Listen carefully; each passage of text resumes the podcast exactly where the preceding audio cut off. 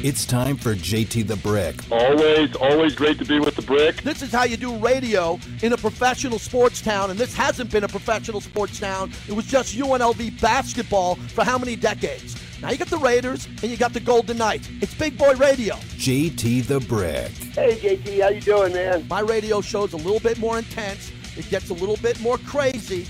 It gets a little bit more emotional. It's Big Boy Radio. And now, here's JT the Brick. Out of the gate, JT with you on a very busy day. They're back. A lot of guys showed up at practice today. Raider Nation unite.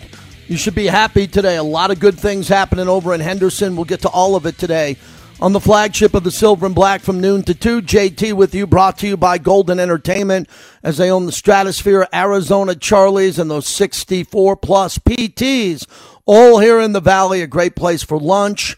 Great food. If you're gaming, you're having fun, you're watching sports, PTs fuels the monologue with the best happy hour in town, 5 to 7, midnight to 2 a.m. Head on out to PTs to watch the Raiders, especially preseason games coming up this weekend as we have a Saturday game in Miami. And we have a Miami insider we just booked, a pretty good one here that uh, Bobby just told me about about 30 seconds before we hit the air. Uh, David Furones down in Miami from the Herald, so he's going to preview what's going on. He covers the beat for the Miami Dolphins, for the Sun Sentinel. So we'll have David on, I think, sometime. We're going to fit him in here in about an hour.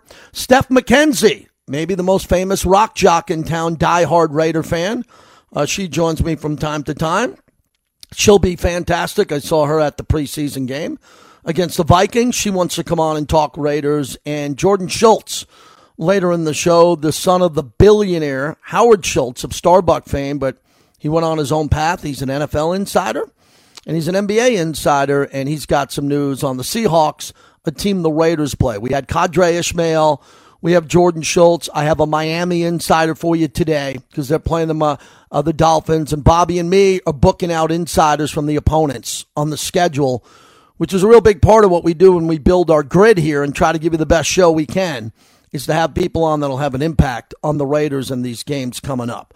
So that's where we are. As I hit the air, breaking news, breaking news. LeBron James just signed a two year extension he becomes the highest paid NBA player of all time, uh, which is not shocking there considering he's playing now and players are making all that money right now. But Adrian Wojnarowski, let me get you the exact tweet from him as this just went down minutes ago, and it's a big one. Yeah, LeBron's one hell of a businessman, I'll tell you that. Los Angeles Lakers star LeBron James has agreed on a two year, $97.1 million contract extension including a player option for 2024 25. Clutch Sports' Rich Paul tells ESPN James had been entering the final year of a deal worth 44.5 million. The deal can increase to 111 million if the salary cap rises in 2023-2024.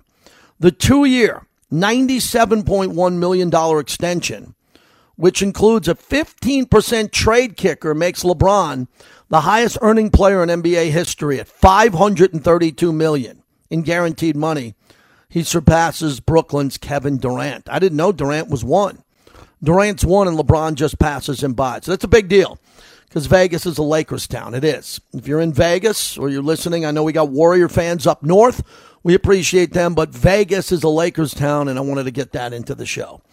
All right, so a couple of other big things to talk about here is uh, coaches and players are speaking now. I want to make sure we carry DJ Turner after Demarcus Robinson was cut by the Raiders.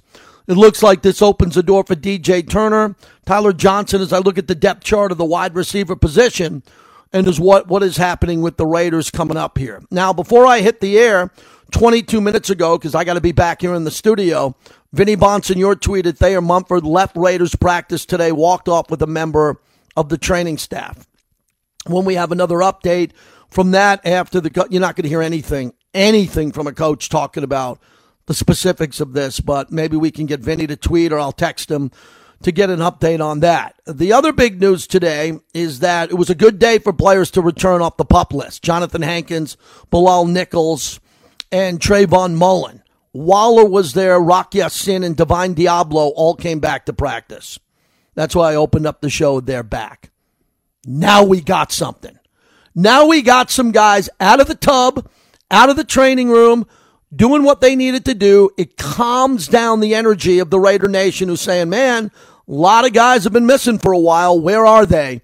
And now they're back. And especially Waller, as that is trending, pro football talk, a lot of national media outlets have picked up on this for Darren Waller, which was never a concern if you listen to this show, and we appreciate that. But around the country, people were talking about this. So this is a big deal. Mike Florio at Pro Football Talk put it out there because he thinks it's a big story. We didn't think it was huge, but it was enough to bring up some attention around the country. Darren Waller back at practice Wednesday for the Raiders. Uh, Myles Simmons also reporting on this that Waller said he would be back on the field this week, and he was there. Multiple reporters on the Raiders beat note that Waller is one of several players who have returned to practice today.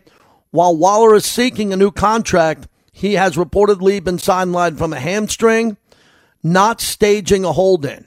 In addition, according to Pro Football Talk, again, we told you Rock Ya-Sin and Divine Deablo, Trayvon Mullen, Dillon Stoner, Hankins, and Bilal Nichols. Per Tashan Reed of The Athletic, running back Josh Jacobs, uh, tight end Jacob Hollister, Brandon Parker, Clelin Ferrell, Denzel Perryman, and Anthony Averett are not practicing for the Raiders earlier today. So I think everybody should be pretty excited about the guys who came back and are not on the pup list, which is important. I've said this about Jonathan Hankins. He's a veteran. I don't know how much greatness he has left, but clearly this staff believes he'll be an impact at defensive tackle. Bilal Nichols was brought in just for that reason. These guys are good enough to really have an impact on this team, especially early in the schedule with their veteran abilities. You want veterans playing early on this season. You want veterans out there because veterans understand schemes and concepts. And again, these guys will be fresh and they'll have fresh legs. So very important that these guys were able to come back. We're excited about Trayvon Mullen. That's very important. And after the cuts yesterday, that you know, I want to spend some time. DJ Turner really helped himself and did a great job playing against the Vikings, and he is here. And some of the other players that aren't here, Vernon Butler, Nate Brooks, Demarcus Robinson, Tyrone Wheatley Jr., Jerry Green, the cuts that were from yesterday. Uh, Vinny tweeted this out yesterday. The Raiders releasing wide receiver Demarcus Robinson is proof of how deep the wide receiver room is. Tyron Johnson making a big push along with some others. And that's very accurate reporting. Now, the question is why hasn't Demarcus Robinson made this team? Well, you can look at the cap hit. The Raiders are going to save money. And I, I don't, this is different. It's a little bit different than Kansas City, where Robinson made a lot of plays because you had a tight end who was elite, future Hall of Famer in Kelce, and you had the greatest Raider opponent I've seen in my career since Junior Seau, and that would be Tyreek Hill, who ate up the Raiders and ate their lunch. And this was a guy that would be open because the Raiders would have to try to double team both of those guys, and they didn't do it well. And Demarcus Robinson made some plays there, and I think the Raiders, not that this is better, I'm not saying that Kelce and Tyreek Hill, uh, I'm not saying Davante and Waller are better, but they're in the same conversation. Remember, Andy Reid went heavy with those two guys. He went really heavy with Tyreek Hill and Travis Kelce, and he had Mahomes – who's a very mobile quarterback and can pick up first downs running the ball. Now the Raiders have Davante and Waller and Renfrow. So even if Demarcus Robinson made the team, he was not going to get the touches or even maybe the looks that he would have gotten Kansas City. So the Raiders decided to move in a different direction. Dave Ziegler there, releasing some more cap space money there. And I'll stay with what I've been saying. I think the Raiders are going to use some of that money coming up here quickly to add to the offensive line.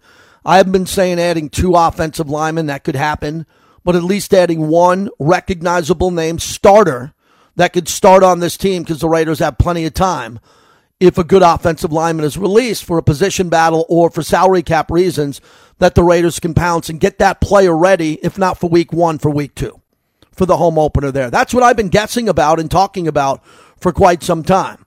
But I haven't been able to on the show because it happened after I got off the air. But if you're a Raider fan, and you I know you're listening here, Demarcus Robinson being gone, I have my flip card here in front of me and uh, taking a look, and I'm now Xing out players who are getting cut. I had Demarcus Robinson making the final roster. You did too. I mean, didn't everybody? I mean, insiders did. A lot of people did. He was brought here for that reason. The reason he didn't make the roster and they cut him early is because the fact is, let the guy go. He's going to clearly hook up with another team. And secondly, they have a lot of confidence on the back end of this wide receiver room, which is a strength. I've never been a big fan from the times back in Oakland when we sat there and we debated who was going to be the final receiver because the final receiver in Oakland never really played much and it was kind of a moot point. Made the roster, dressed or didn't dress, didn't play a lot. That could be the same here. If you're going to carry four running backs and a fullback and you're going to carry five or six wide receivers and you want to dress them all on game day, good luck with that because we're talking about 10 players in what I just mentioned. Five receivers, five backs, that's 10. Add another one, 11 on a 53 man roster where you know you got to get some depth at the offensive line. So the cuts, the cut coming for those who are saying Kenyon Drake. I like Kenyon Drake to stay, but after seeing Demarcus Robinson go, I wonder about Kenyon Drake because of the way that Dave Ziegler is building that running back room and salary cap relief and what could happen here. I'd like to see Kenyon Drake make the team because I know on third and 11, he could pick up a block. Maybe not as good as what McDaniels thinks with the other guys, but he can catch a ball out of the backfield if the pocket breaks down quickly and he can make a move, one move that could get him 11 yards. I don't know what Zeus can do yet. Haven't he played great at Georgia? But what, what could happen here with the rest of that depth chart? So we're spending a lot of time talking about the offense because we know that the issues surrounding camp are simply this offensive line combinations and depth. Who's going to be the final wide receiver? Who's going to be the final running back? Whoever is the final linebacker who makes the team, it's going to be someone who can play special teams. So when you look at Divine Deablo and we, we look at a Pro Bowler in Perryman and you look at the depth of this team on defense, we're not looking at a group that has six great linebackers or five, and oh man, one's going to get let go and he's going to be a damn good player. I don't see that here with the depth.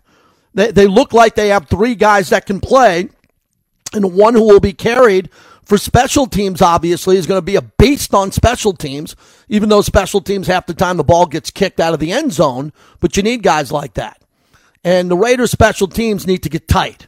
Coverage needs to be good. Really important for Dave Ziegler and Josh McDaniels. They care about that because New England had outstanding special teams.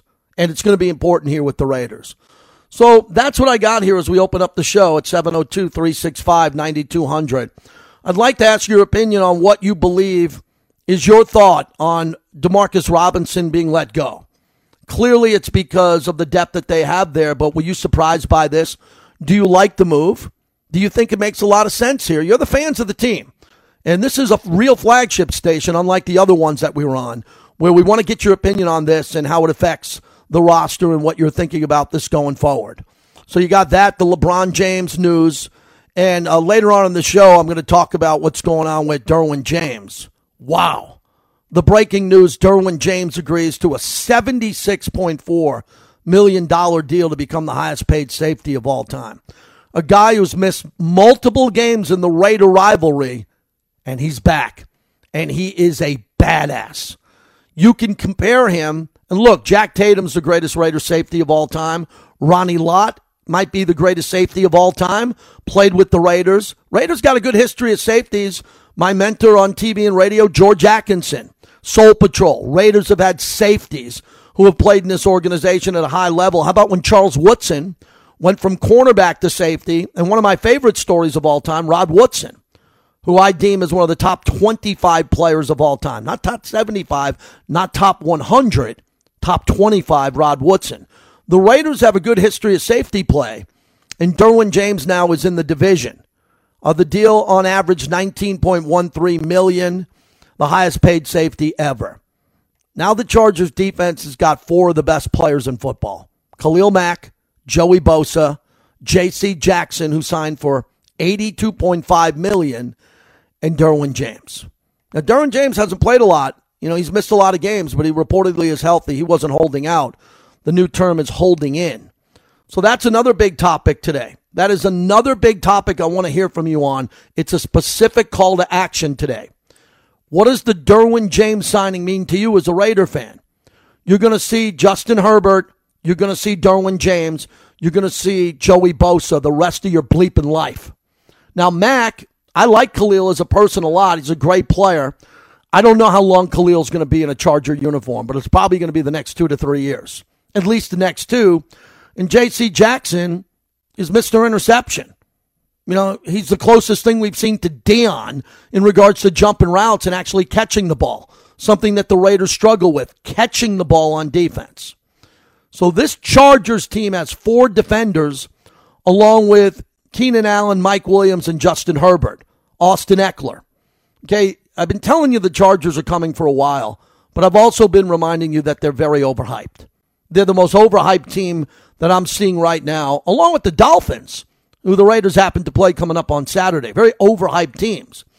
But this was a big deal for the Chargers because the Chargers had to make a big decision here. Because Derwin James is getting all this guaranteed money, but he gets hurt a lot. And he's been hurt a lot. So if you're paying a guy that's been injured a lot that type of money, that's a lot. You know, I, I said this about Giancarlo Stanton in baseball with my Yankees who are in the tank. You sign a superstar, and if he's not available when you need him, how great are they? And they're they're they're sold on Derwin James. So the Chargers have big contracts. The Raiders have big contracts. They got Carr on his extension. Davante, Max got an extension. Hunter Renfrow got an extension. Chandler Jones makes a lot of money.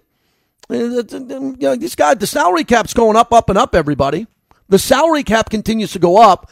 The television deal goes up. Wait till I tell you about this Amazon deal and what's happening there. The money's going through the roof, so the players are going to make more. Do I believe that Derwin James should be the highest paid safety ever? No, because he hasn't been available. It's about what he can do. But that's this year, everybody.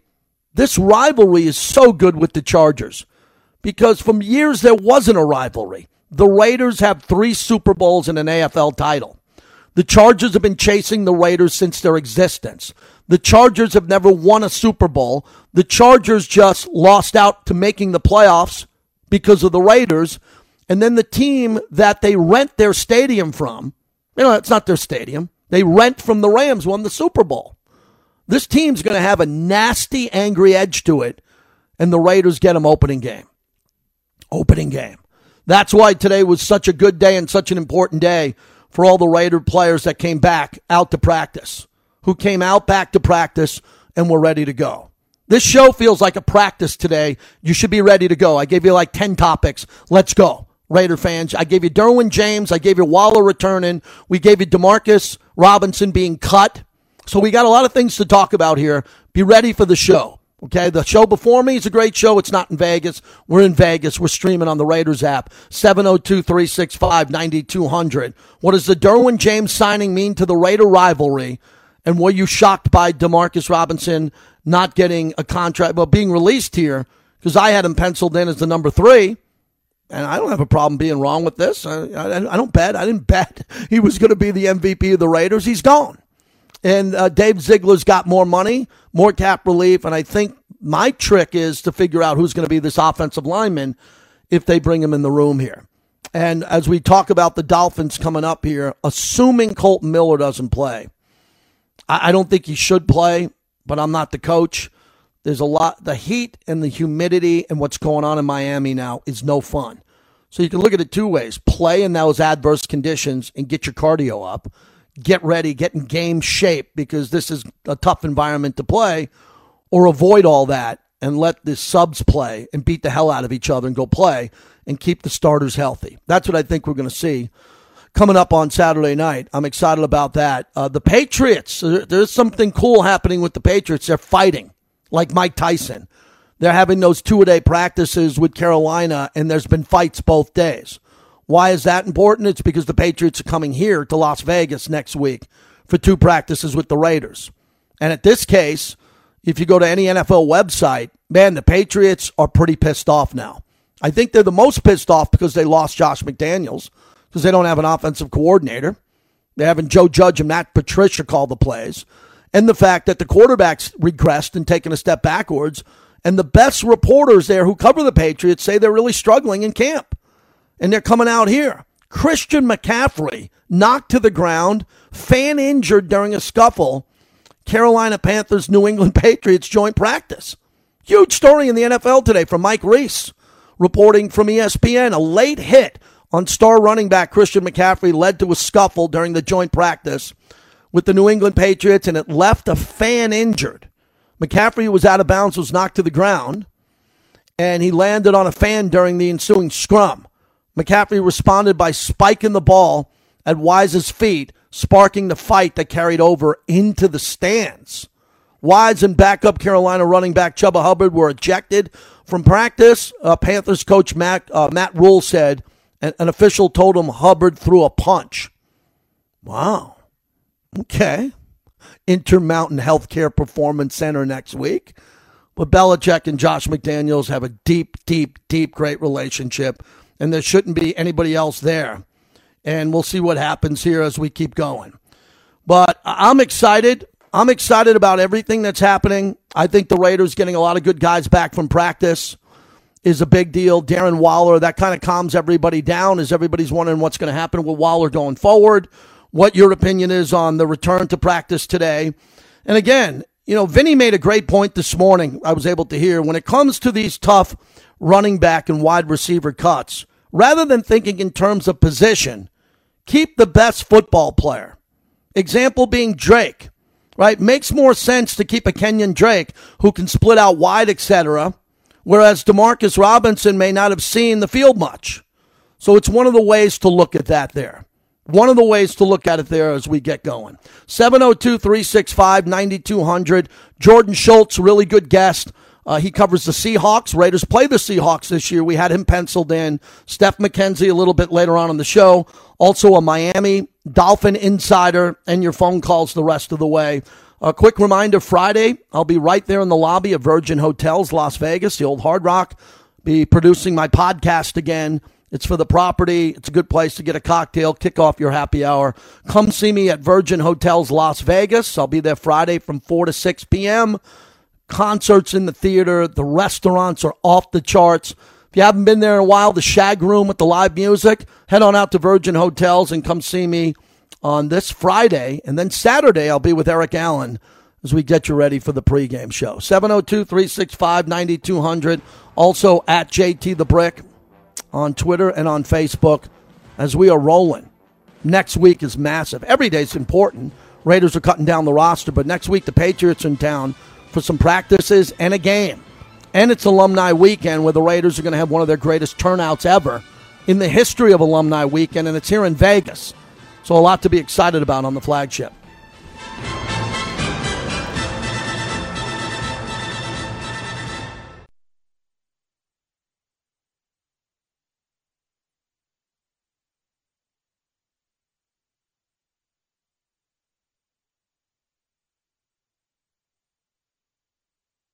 The cool part about um, to be able to almost start all over again is you, you're able to learn from your experiences of what's gone really, really, really, really well. Learn from the experiences of, okay, what could we have done better? What could I have done better? And then also, too, the opportunity to just continue to learn. The ability to learn. That's what you're hearing from Raider coaches all over. JT, back with you as we continue. Uh, the Pro Football Hall of Fame announced that Chuck Howley, Joe Klecko, and Ken Riley have moved to the final step in the selection process for the Pro Football Hall of Fame class of 2023. I think Joe Klecko, the legendary jet tackle, played all three positions up front as a Hall of Famer. Always said Joe Klecko should have been the next guy up for a long time, just like we said about Cliff Branch. Uh, for those here who are wondering what's happening here, Jim Plunkett needs to get on the ballot. Okay, Lester was on the ballot. Lester Hayes went to a semifinalist. I talked to Lester about this, and you know Lester was pretty emotional with me in Canton. Lester was a finalist in 2004. Let this sink in. Lester Hayes was a finalist in 2004. And then in 2022, he was a semifinalist and didn't make it to the finals. So for everybody who stops me and says Plunkett, Plunkett, Plunkett, yes, I agree. But days like today is where Raider fans should really be calling in on Jim Plunkett and Lester. And you got to get on the ballot first to do this. You have to be on the ballot. And when I talk about with Jim Plunkett is the Heisman Trophy does not have anything to do with the Pro Football Hall of Fame. It does not. It has to do with the College Football Hall of Fame. I've been saying I've been banging the drum for Jim Plunkett more than anybody I've ever heard on the radio. He should be a Hall of Famer, Jim Plunkett, for these reasons. He was the rookie of the year. He was the comeback player of the year. He won two Super Bowls and was a Super Bowl MVP. His stats are not worthy for the Hall of Fame. You have to get off the stats with Plunkett. You have to get on the stats with Lester. Lester's all about the stats and the rings. Jim was about the big moments. So the comeback player of the year is a big award. Okay, he took a beating in his career. He was the rookie of the year. That's part of his NFL resume. Okay, that's part of his NFL resume that stopped at Stanford in the Hall of Fame and started with the NFL. This is the Pro Football Hall of Fame. The, the Pro Football Hall of Fame. So please get your Plunkett story right. Plunkett should be in because he won two Super Bowls as the quarterback for the Raiders, two out of their three. That should be enough. Okay, but he doesn't have the stats of Eli Manning that's won two. He doesn't have the stats of Matt Ryan. He doesn't have the stats of Philip Rivers. But the story of Jim Plunkett is the story of the Pro Football Hall of Fame. And if you go back to his background, Latino Indian, you go back to the fact that his parents were born blind. If you look at all the trials and tribulations in the NFL, being the top overall pick, winning the rookie of the year, and being on bad teams and then having the ability to save save the best part of his career for the most important times. That's the story of Plunkett. We all know and love Jim Plunkett. And it's going to take a really big push by the fans. I know Mark Davis is making that push all the time. Lester should be a priority because Lester, you can't debate the, the, the stats with Lester and the Pro Bowls and the dominance of Lester, right? So Biletnikoff's in, Cliff Branch is in, Mike Haynes is in. Why are you leaving out Lester? If Lester had one Super Bowl, okay, got two, and Lester's been a big part of Raider history. And then you can go to Greg Townsend and Phil Villapiano, all worthy candidates for the Pro Football Hall of Fame. Really, all worthy candidates for the Pro Football Hall of Fame. But this one's a little bit different to me with Jim Plunkett. Raider fans, when you call in on Jim Plunkett, you can't say, well, because I think he's got the best trophy room maybe of all time. I mean, he's got the Rose Bowl MVP. He got the Rose Bowl MVP. That's a really big trophy. He's got the Heisman Trophy. He's got all those Stanford individual awards, and then he's got an NFL section to his home. And then he's got all the Hall of Fames that he's in, right? Pro Football Hall of Fame, California Hall of Fame, everything he's been a part of. So when I see, you know, what, what happens is you see other guys get into the Hall of Fame or become senior finalists, and it really pisses me off because I, I, feel like I'm, uh, I wouldn't call myself an expert, but I know more than most people on the Hall of Fame because it's been a passion with Jim Brown and Biletnikoff and the guys I got a chance to work with. And they've told me stories. I was just at the Hall of Fame sitting with Hall of Famers listening, listening to what they had to say. Not talking, listening. And all of them think Lester should be next. You should have seen the deepness of the conversation at Cliff's party. You see the picture, it's up there between Charles Woodson and Lester Hayes. And look, Charles is saying that this has to happen. So Charles and Marcus, Charles and Marcus and Howie, those guys got to do a big job and they do. From everything I'm hearing, whenever they're at the Hall of Fame, especially Freddie. When Freddie's sitting around a room telling people about these guys, people listen. So, Raider fans, your opinion means a lot. But next year at this time, for Jim Plunkett to get on the ballot of a senior after, and by the way, Jim Plunkett, how how courageous and courteous has he been? You know, courageous isn't the word. Courteous has he been to go back to the Hall of Fame for Tom Flores and Cliff back to back? Let that sink in. That Jim and his wife Jerry go back to the Hall of Fame with Mark Davis, sit in the crowd. Jim's not sitting on the stage, he's sitting in the crowd for Tom Flores and Cliff. Do you think Tom Flores and Cliff would be in the Hall of Fame without Jim Plunkett? No. So I am furious with this news today knowing that Jim wasn't on the ballot to be a finalist or a semifinalist. But I saw this list come across today. Randy Gradishar with Denver. The Denver fans are going crazy. So, Raider fans, today is a good day to bring this topic up because you can tell I'm a little emotional about it. I'm really emotional about it for Lester because we had this conversation at 2 in the morning. Came home at 2 in the morning. I'm outside the hotel. Lester smoking a cigarette. And we're talking for about a half hour about Lester's career, and he's another humble guy. He cares about God, his faith, and his teammates. Uh, Lester had a deep conversation, and I'll save it for him when he comes on the air. about for him, it wasn't about stats, even though his stats were overwhelming. It was about team and about winning for him and about the fact that he came in as a linebacker and cried like a baby when John Madden moved him to cornerback, cried. And Madden told him it'd be the right thing to do. And then he turned out to have this career. And as the Hall of Fame, you know, we always figure out, you know, the Hall of Fame does the Raiders dirty from time to time. Well, why'd they make Lester a finalist in 2004 and not 2005, 6, 7, 8, and they just get him in? And now they tease him again, tease him with semifinalist, and people don't don't get him in. So I'm pretty bothered by that. I really am bothered by that. I told Bobby I wanted to get DJ Turner. We have him queued up. Uh, he's really the talk of camp. We saw that in the Minnesota game, the burst, the touchdown, what he was able to do. He just met the media in Henderson. Here it is. Did you, when we talked to you after the game about your performance, you were very, you know, obviously happy with what you did. After you watched the film, were you even more happy?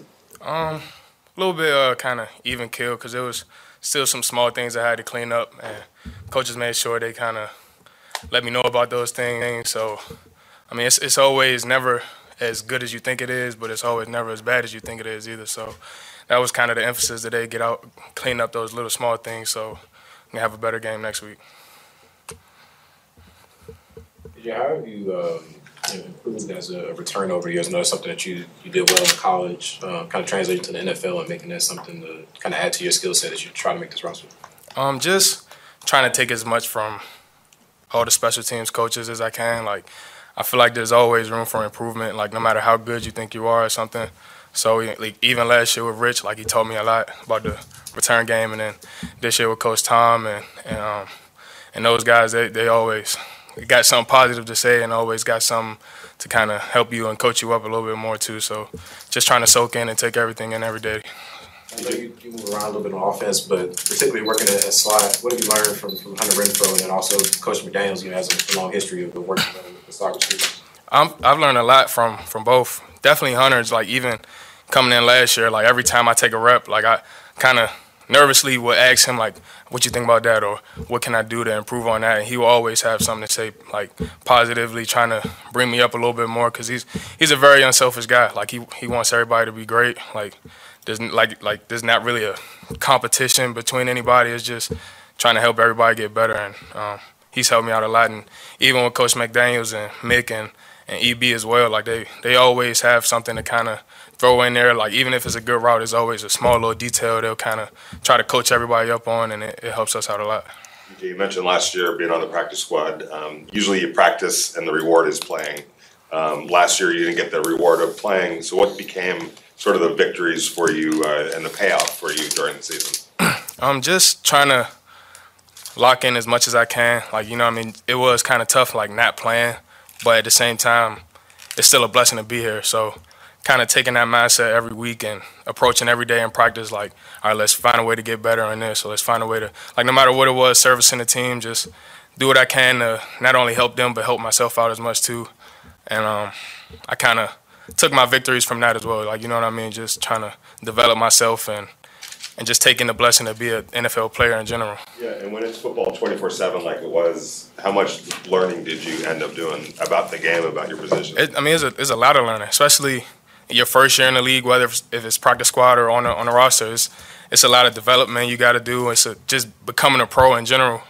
Like it, it takes a lot, and I mean I feel like last year kind of helped me develop into the well I'm still developing clearly, but getting closer to where I want to be as a as a professional. What are some of the pros that you find within this new offensive scheme that cater towards your skill set? Um, just there's a lot of a lot of option stuff. Like a lot of you can't be wrong if you if you kind of read the read the defense the right way or read the leverage the right way. I feel like that's that helps out everybody, especially I mean just any receiver. If you kind of get a two way go on a, on a route or you can do this versus this coverage, do that versus that coverage. Like you can't be wrong unless you completely bust a play. So I feel like that helps out everybody. Tyron on Sunday said he, he predicted you were going to have a big game. He said he told you that you were going to score. Uh, you, you, guys have a good rapport. You push each other. What's it been like working with him? Yeah, I mean we we try to bring each other up as much as we can. Like he he kind of comes from a similar background, like being undrafted, uh, being on a practice squad for a couple years, and like he, he helps me out a lot. And like it, we was literally in the team meeting the night before the game. He came up to me, he's like, "Man, I feel like you about to score." I'm like, "Nah, I pre- like thank you. Like I need you to kind of." Bring that good energy to me because like it's it's always an emotional roller coaster going through camp, competing, things like that. So just to have older guys kind of have faith in you and, and bring that to you, it, it feels good. DJ, Josh has a unique style, a lot of teaching. He does a lot of that.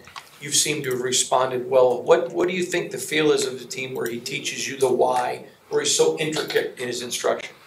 I think the biggest thing is just like to take it as coaching more than like um him trying to be down on on you when he actually like tries to fix something like or actually tries to coach you and teach you something and try to get better with everything he tells you. I feel like a lot of well mostly the whole team, especially the offense have kind of took that in the right way and I mean we I feel like we all kind of responded correctly to, to the things he teaches us. So What was your reaction yesterday when you found out Demarcus was was gone? Um, it kind of caught me by surprise because, I mean, Demarcus is a seasoned vet. Like he's played in, I think this is going into his seventh year. Played on a very good team, Super Bowl winner. Like he, and he he actually helped me out a lot too as well, as, as well as other guys. So um, to kind of see him go, it kind of shocked me, and um, I wish him the best. Like I hope he bounces back and and plays somewhere else this year and gets it done wherever he's at.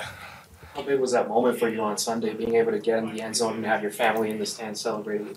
It was a great feeling, man. I mean, it's like I said, it's it's always a dream come true just to be here in general, just to have the opportunity to be in this building, and um, everybody wants to make plays and score touchdowns. So it was kind of surreal once I actually got in the end zone, and I mean, you can kind of tell by my emotions, like in the end zone, I kind of lost control of myself, just screamed as loud as I could. That was the only thing I could kind of do at the moment. So it was, it was a great feeling. You have a player, a teammate in Davante Adams, who's arguably the best player at his position, at your position too. And, and so when you get a chance to watch him up close and personal like that, what stands out about somebody that is the best at what he does? Uh, he's just very consistent. Like everything he does, he does the right way. Like getting, I, I mean, especially like getting in and out of his breaks. I feel like that's basically what separates him from everybody else. Is he's so fluid in his routes, fluid getting out of break and catching the ball, and just sitting there watching him like without even having to ask him how you did this or how you do that. Like just watching him in general helps you out. And like I mean, that kind of started in the off season when we were here in the spring, just looking at looking at how he approaches every day, and like he's the best for a reason. And we all try to kind of emulate that and take that as far as we can go. Aaron was saying that he does it without using a lot of speed. It's more like sort of deception. Mm-hmm. Do you see that? And is that something that you know? Uh, Wide receivers, other wide receivers can implement into their game. Hundred percent. Like that. That's pretty much his whole game is like selling you one way and going the other way. Like, and if you can, like he, he's kind of like a basketball player playing football. Like he and he's great at what he does. And if you could kind of get get that down, and you can always be open. He does a great job of that. Uh, after the game, Coach McDaniels he credited you for not just your speed, but also kind of you, the strength that you play with and your physique. How did you kind of develop that kind of split uh, blend of both having speed and power in your game? Um, I mean, it's just kind of the way I was. I was. I've always been built. Just I've always had like I've always been kind of fast and like I've always been strong as well, and just try to work on both of those and in, in the off season. Try to work on my speed, stay in the best shape that I possibly can, and I mean, just that's pretty much it basically. I, I mean, I yeah, that's pretty much it. I can't really. Two down, two to go. How big are these two preseason games against Miami and New England for you? Uh, they're really big. Like you kind of got to take it day by day and just try to make the most of every opportunity you get. Like last week is over. Like yeah, it was great to get a win. It was great to have a big game, but this week is even more important. You got to have one more good day of practice, go to Miami and have another good game. So that's the plan so far. How much are you looking forward to the joint practices coming up against the Patriots? Um, I say for right now we're just worried about Miami, and then once we get to that, then we'll, we'll worry about that. But I mean, I'm, I am looking forward to it. It's always good to go out and compete against people who aren't your teammates, and like I, I know some of those guys over there too. So it'd be good to see see them and practice against them as well. All right, so that's good. I think that's really important to hear from DJ Turner. This is really what happens in August. I think it's really important that Raider fans understand the camp battles, what's happening for this young man as he's really on the cusp of having the breakout moment of his life. He's right there. And the depth of this of this wide receiver room is really strong. When you got Davante, Hunter Renfrow, and Waller, who I consider a wide receiver slash hybrid, and then you can get a kid like this out there to be, I don't know, if Hunter goes down, to move him into the slot, if he has to go on the outside, whatever it is, he can do it all. Th- they have playmakers who can now open it up downfield, open it up downfield, catch the intermediate route, and be possession receivers. I think we all agree what's going to be the most fascinating thing about the Raiders' offense this year will simply be do the Raiders run more than we all expect with Josh McDaniels? Do they run it more? Or does Josh McDaniels open it up more? Four five wide. And that's going to be tough to do with an offensive line that's still getting put together. It's going to be hard because you got to leave in a tight end or you got to leave in a back to block. And if you're going to leave in two, that would be a tight end and a back to block and chip to help these guys out. Then you're only going to have you're going to have three great players, most likely four, but three running routes: Waller, Hunter, and Davante. And two of the three are going to be double teamed. So it gets a little bit complicated on who's going to be left, how they're going to be on the field, and everybody better be able to block because this guy, Josh McDaniels, he is a stickler for the right details. The screen game is super important. The screen game is very important in this organization, picking up blocks, chipping, and just doing everything right. So that's DJ Turner. Really happy for him, man. I mean, I don't know him. Uh, I don't know if you know him, but that's why we played that. So you can get to know him and you can follow his camp story the rest of the way. You know he'll be playing in Miami. You know that Lester Cotton most likely is going to play in Miami. He, he could need a break. You, you know that Andre James needs to play. He'll play in Miami. But the rest of the guys, uh, we'll get a feel for it maybe by the end of the week here. And then Eric Allen and I will debate it, and we'll go big on it on Sunday for the pregame show on Compass Media Networks. 702 365 9200. Raider fans, there's a lot to talk about. Reggie, let me get to Reggie quickly in North Las Vegas. Reggie, thanks for getting us going. What do you got? JT, what's going on, my friend? Thanks for having me on. Thank you, Reggie. Hey, I was kind of surprised by uh, Demarcus, but at the same time, I, I did have my eye on a couple of receivers we have in the room that's pretty dynamic. And even like with Turner, we've had him and then let him go and got him back and all of that back and forth with the practice squad and all of that. So he he at least got a little bit of a uh, communication with the, the QB, you know, even with Derek. So then at the same time, we got what is it, Hollins and uh, Johnson, number one. I know that those guys look pretty good too, and we haven't really seen them with the ones. So I wasn't shocked that Demarcus was gone, but it, it kind of surprised me because I thought he was doing pretty good. Yeah, thanks, thanks, Reggie. I, I, I would have expected him to make the team, and Hollins, Hollins is clearly that guy in that slot over him. Hollins is a big target. He is really a big target. He can run those crossing routes opposite of Hunter, being out there, whatever it is with him, inside or outside. And if I had to choose between Demarcus Robinson and Mack Hollins, that'd be a really difficult choice, but I'd lean towards Hollins because he's not good. He's an elite special teams player. Elite. So we wish Demarcus Robinson all the best. He had a couple catches in the last game. He was showcased a bit, and I'm sure he'll be picked up really quickly, considering what's happening around the league. We'll go around the league with Jordan Schultz at some point. Uh, next hour, also, we have a Miami insider will join us as we prepare for the game. David Furones is going to join us from the beat of the Sun Sentinel in Miami. We'll get his opinion on what we'll see from the Dolphins, the hype of Tua, Tyreek Hill, and their new coach. As we continue, JT, this is Raider Nation Radio brought to you by Remy Martin. Team up for success.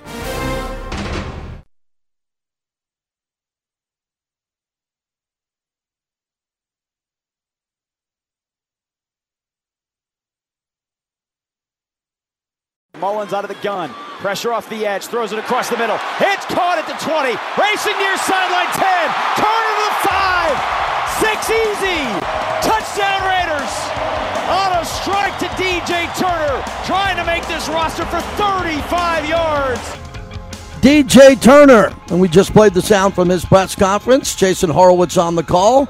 And we are brought to you by Resorts World. I'll be there tonight at 8 Cigar Lounge. My buddy Tim Brand is having his going away party. A longtime friend of mine here in Vegas. Big in the nightlife community over the years, moving to D.C. So I'll be heading out there tonight to say hello and uh, goodbye to one of my great friends here in town. JT with you. LeBron James, the breaking news. LeBron James on a two year extension. You want to talk about a max contract? This guy is the pure definition of the smartest businessman in NBA history. He continues to sign two year deals, which is really a one year deal and a player option. He plays through those contracts and gets more money. And now, if he had a devastating knee injury, or he was out of shape, or he fall, fell off a cliff talent wise, then it wouldn't it would be risky. Not with him. This is the guy. This is the guy who's doing it. It's tough to do in the NFL. He's doing it in the NBA. So if you're a Laker fan, you got LeBron locked in again. I want to get back to the fights between Carolina and the Patriots as the Patriots are coming to town next week. Here's Matt Rhule, head coach of the Carolina Panthers, on what happened with the fights, multiple fights, and players getting thrown out. What we, me and Coach Belichick talked about was just if fight happens, we'll just throw those guys off and hopefully eliminate future fights. Uh, it does. It eliminates future fights. What you want to do at these practices, you want to protect your stars. Christian McCaffrey is one of the best players in the league, and he's been hurt a bunch over the last couple of years. So when he gets thrown to the ground, that's not going to be that's not going to be something that Carolina sits back and waits to see happen again. So Rhule talked about that. You don't want to see anyone get hurt, especially the stars. We came here not to fight. We came here to practice. So, uh, and it just it shows the maturity of a lot of other guys that that didn't escalate into like a big thing, you know. So for us, it was you know, a couple of younger guys. Like you know, we're here to get better. You know, we don't want anybody to get hurt. You know, Bozeman looked like he got hurt, so we wanted to stay off the ground and work together. Yeah, you want to stay off the ground. Josh McDaniels wants to stay off the ground with his own team, let alone a team coming in like the Patriots. And the Patriots and Belichick aren't a dirty team. This just happens when guys are trying to make teams and pushing and shoving goes out of bounds. Here's Bill Belichick on his philosophy with these joint practices. All of it's organized so that we can both get the most out of it. Most of it is not pre called, so we don't know who they're going to have on the field or what they're going to do and what formation they're going to be in. And they don't know the same from us or what defense we're going to be in. Uh, this is really important for the Raiders next week. It is. I really do. It's the perfect team to have a joint practice with. It's the perfect team. So the Raiders are going to see a lot of the Patriots. They're going to see them in the regular season. They're going to see them in the final preseason game, and they're going to see them at two joint practices. That's a lot of time seeing a team that has the greatest coach of all time. And the relationship that Dave Ziegler has and Josh McDaniels with that staff, hopefully they're going to get some great work done. Really good work done with the starters and the first team players getting reps because then after those two practices, you can shut everybody down, the stars who have mostly been shut down to begin with. And then you can get ready for the Charger game a couple of weeks later. And that game's going to be really important because you got to have fresh bodies. The difference between an injury to the Chargers or the Raiders in the final two weeks of the preseason could be the difference in a 28 27 game. Could be the difference in the fourth quarter of not having a player or the Chargers not having a player. Good first hour. It flew by. We got a couple of insiders coming up next hour. And our good friend Steph McKenzie.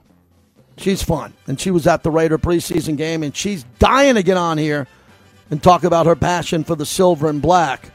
We are brought to you by Sam and Ash, salmonashinjurylaw.com, because you deserve what's right.